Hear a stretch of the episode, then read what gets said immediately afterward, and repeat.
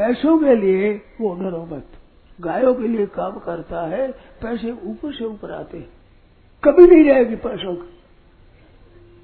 ये काम शेर जी दयाल जी ने कई बार किया है।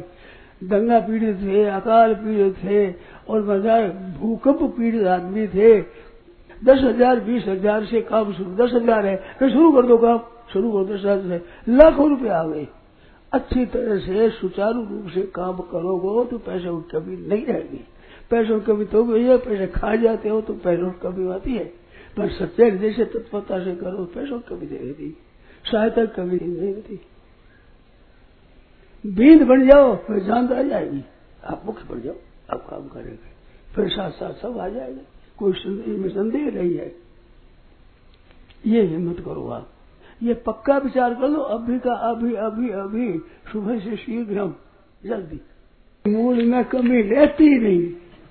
ये बात तो गीता प्रेस की भोगी हुई है, बता गीता प्रेस में कहा कि पुस्तक का दाम बढ़ाया मेरे काम कैसे कागजों का बहुत मूल बढ़ गया।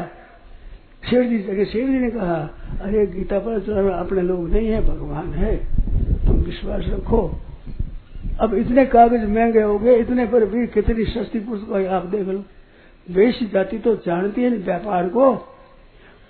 कोरा कागज़ नहीं मिला, कोरा कागज़। जिसे छपा हुआ जिल्द बंदी हुई कागज़ मिलता है।